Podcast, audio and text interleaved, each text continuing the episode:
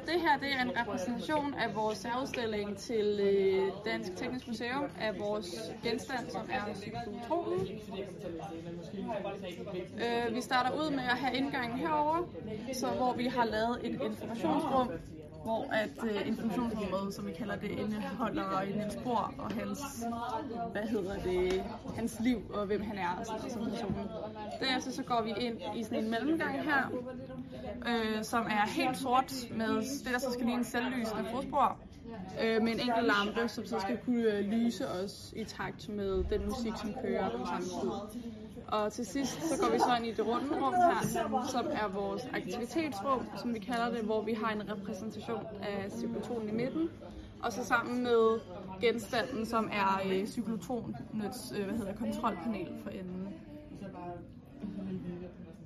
Mm-hmm. Yes. Øhm, de lys og lyde, vi har brugt der til at underbygge og understøtte, hvad hedder det, vores idé. Så lyset fra vores, øh, hvad hedder det, aktivitetsrum, det, er med til, det har vi sat op i, hvad hedder det, øverst oppe, fordi at der ikke helt var plads til det nede omkring selve cyklotronen på grund af manglende plads og på grund af størrelse og sådan noget. Men ellers så er meningen, at lyset skal komme ud fra den, og at det skal være en, øh, hvad hedder det, en måde, hvor vi kan gøre cyklotronen mere sådan håndgribelig og forståelig for øh, mindreårige i alderen 10 til 14.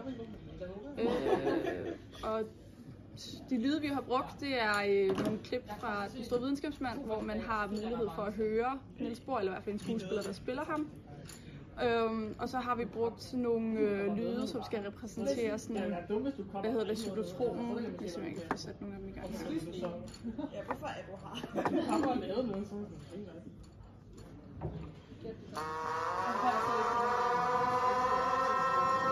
Og det er for at gøre sådan, altså det, det er nok ikke lige helt det, den siger, men det er for i hvert fald at få noget in, ud, eller input eller output fra dem.